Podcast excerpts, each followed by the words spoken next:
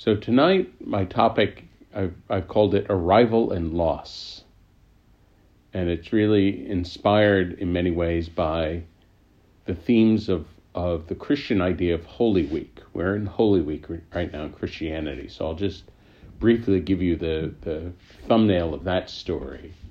Um, yesterday was Palm Sunday, and Palm Sunday celebrates the Jesus' arrival into Jerusalem, kind of the climactic point of his life. And it's called Palm Sunday because the crowds were very excited to receive him. They lined the streets and they were putting palm leaves down so that the donkey he was on could walk on them. It was kind of, kind of provided a shock absorber.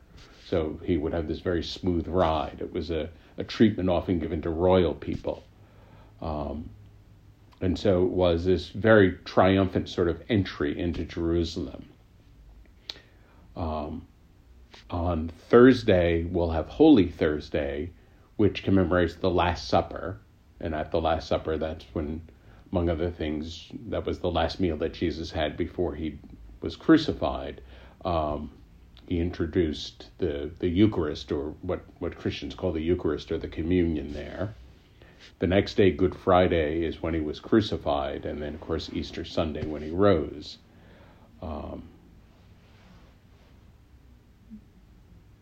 and I, I'll say that, you know, I believe these events literally. I don't. I believe all religions are true. I don't expect other people to believe it literally, um, but I'm interested in looking at it as a metaphor. Um, you know, here he was arriving in some ways at the climactic moment of his life, and naively it would seem like this um, great triumph, you know. And even in the New Testament, he was giving these intimations before he went to Jerusalem, like in, that he would be dying. He knew that he would be dying in Jerusalem, and his his disciples were kind of worried about going there, but seemed like a moment of triumph when he got there. But then it led to his crucifixion. And so it just got me thinking about the whole theme of arrival in general, you know, and, and these stories we have, you know, when we're going to arrive in life, when I'm going to get that, that wonderful job, when I'm going to be in that wonderful relationship, when I'm going to, you know, get all my issues resolved and really be, you know, fully myself, you know, all, all these, these stories that we have. Um, and it's interesting because I think these these these happen at two levels.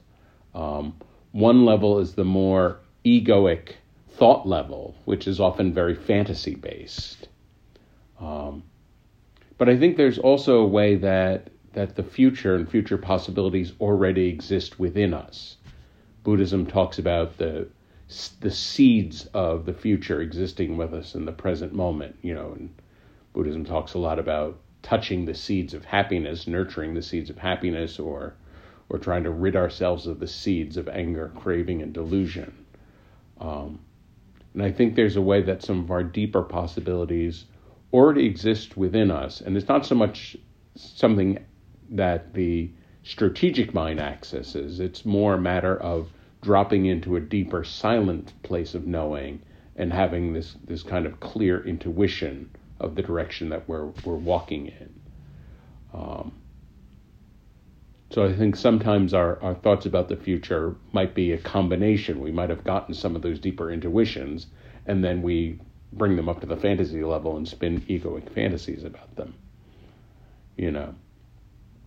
And of course, the egoic fantasies are always wonderful. You know, I'm going to get there and it's going to be this wonderful triumph and it's going to be nothing but ease. You know, I'm going to find that perfect job or perfect relationship and it's going to be nothing but but ongoing happiness. You know, um, and of course, as we know, no no breakthrough, no no gain like that um, is just pure happiness. you know, there's no threshold we cross in life in which we just get nothing but happiness. Um, and that all growth demands something from us. You know, among other things, it demands some kinds of letting go. Um, and it's funny. Some some of the letting goes that growth demand of us are are things that we're quite ready to let go. You know, feels good. Okay, it feels good to give that up now. There's a sense of liberation, and there's other kinds of letting go that we're not at all ready for when they come. You know, it, it's it's funny in uh, traditional Tibetan iconography.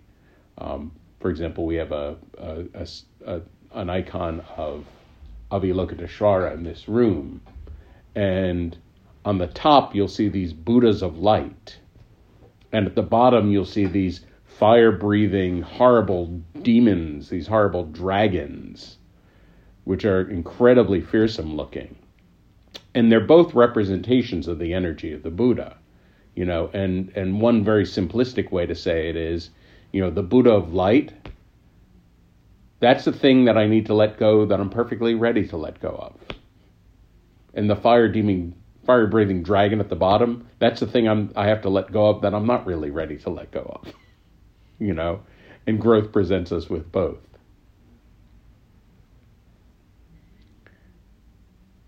And so it's very funny to think about to even just to look at, you know, what stories do we have about our future? What's you know, what stories do we have about that time when I get to, you know, whatever it is I'm going to get to.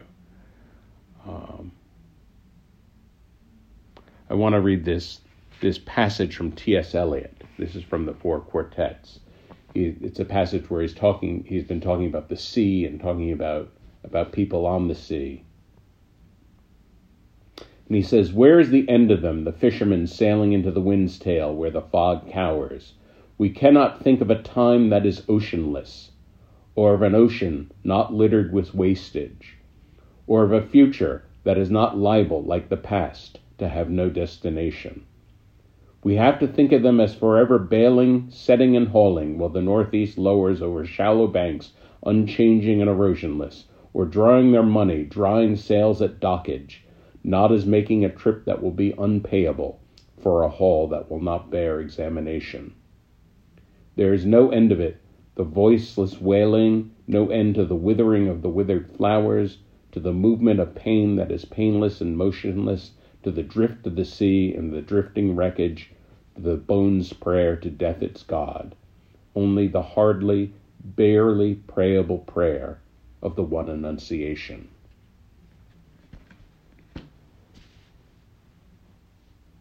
In that last line, the, the prayer of the one Annunciation, the Annunciation is is another Christian story. That's when the angel appears to Gabriel and announces you're going to be pregnant with Jesus. Um, and Mary gives her assent by saying, Let it be done to me according to your word. And that, that is the prayer of the Annunciation. Let it be done to me according to your word. It's, it's a, a prayer of complete surrender. And in the Christian understanding, it's, it's that motion of complete surrender which allowed God to be in the world. Um, and it, this is a powerful attitude to hold toward our future. Let it be. You know, this attitude of just surrendering in complete openness to the complete unknown of the future you know, the mammalian brain does not really do well with holding the unknown. Like we want to fill it with our fantasies, fill it with our fears. It's actually a, a tremendous discipline to hold the unknown as as empty, to hold it as a permanent question. Now, of course, Buddhism also, you know, Buddhism tells us that, of course, stories that we're telling about the future you know, among other things, pull us away from the present moment. And, and really, every moment of the present moment is about arriving in some way, you know. There's that famous line from Lao Tzu arrive without traveling, you know, which, which the Beatles quoted at some point. Um, you know, what does it mean to arrive deeply in the present moment? What does it mean to live each day continually arriving deeper into the present moment.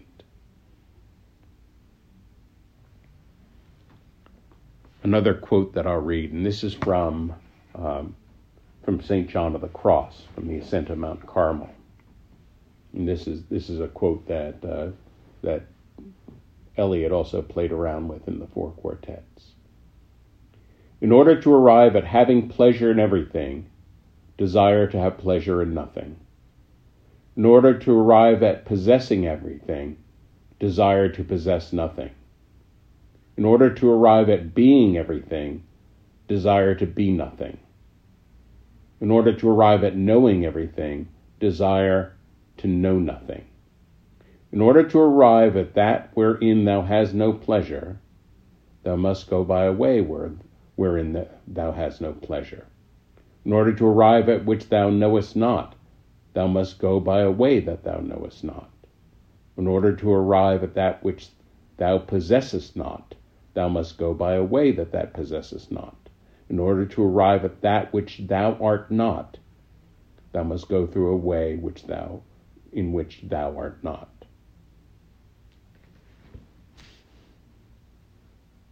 That's a, a complicated quote, I realize. Um,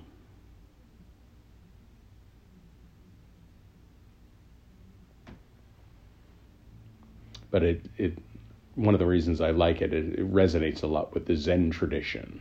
You know, there's a there's a way that the, the mystics of all all traditions kind of resonate with each other, and there this idea that um, yeah, everything about the unknown. You, I have to, I have to hold that that emptiness of the unknown, in order to, you know, in order for the, in order really to, enter into relationship with that unknown. Um,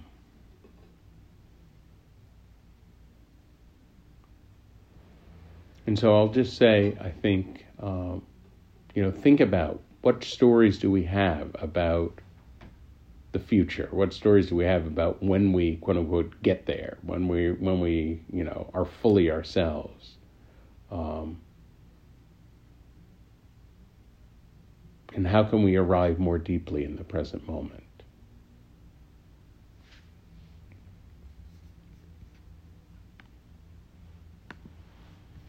So I'll share the quote sheet. Shared it with the Zoomies.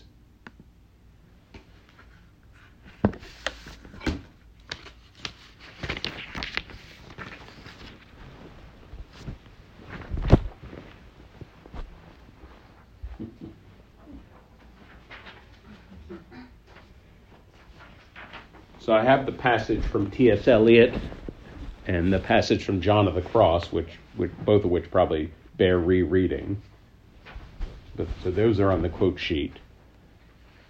At the bottom, from William James, I'm done with great things and big plans, great institutions and big successes.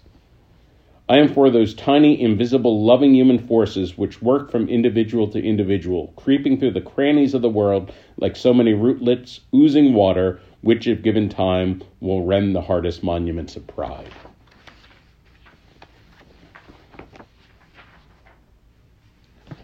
Proust said, My destination is no longer a place, but a new way of seeing. Rilke said, The purpose of life is to is to be defeated by greater and greater things. That's one I've had before in the quote sheets. Charlotte Joko Beck says, Enlightenment is not something you achieve, it's the absence of something. All your life you have been going forward after something, pursuing some goal. Enlightenment is dropping all that. Thich Nhat Hanh said, I have arrived, I am home. It's the shortest Dharma talk ever given. I am arrived, I am home means I don't want to run anymore. You need that insight in order to be truly established in the here and now and to embrace life with all its wonders. Mark Nepo said, We work so hard to get somewhere, to realize a dream, to arrive at some destination that we often forget that through some satis- that though some satisfaction might be waiting at the end of our endurance and effort, there's great and irreplaceable aliveness in the steps along the way.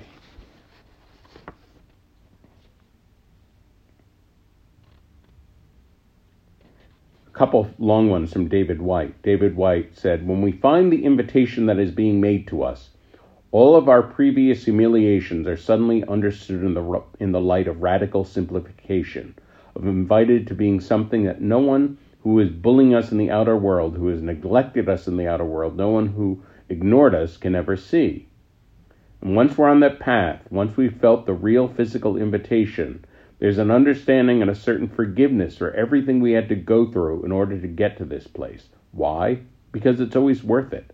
Arriving at the place where the grail has been set out for us is to arrive at the place of incredible nourishment, where we not only feel nourishment coming into our bodies, but we actually start to feel the possibility of giving that gift to others. That is that the invitation from the world has found a home in us, which has now made us an invitation to others. In another talk, he said, I realized that my identity depended on how much attention I was paying to, the, to things other than myself.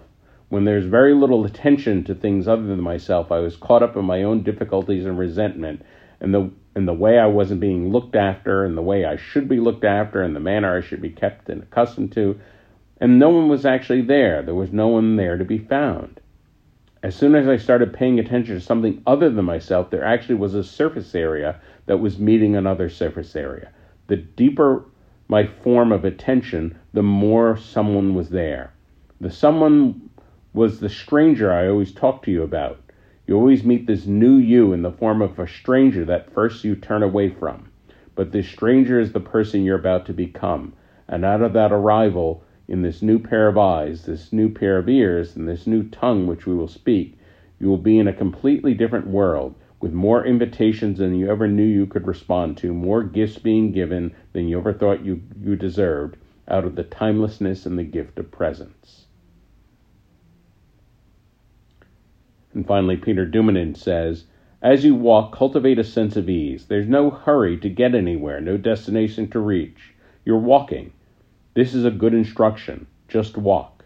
And as you walk, you let yourself you let go of the desire to get somewhere, you begin to sense the actual joy simply in walking and being in the present moment. You begin to comprehend the preciousness of each step. It's an extraordinary, precious experience to walk on this earth.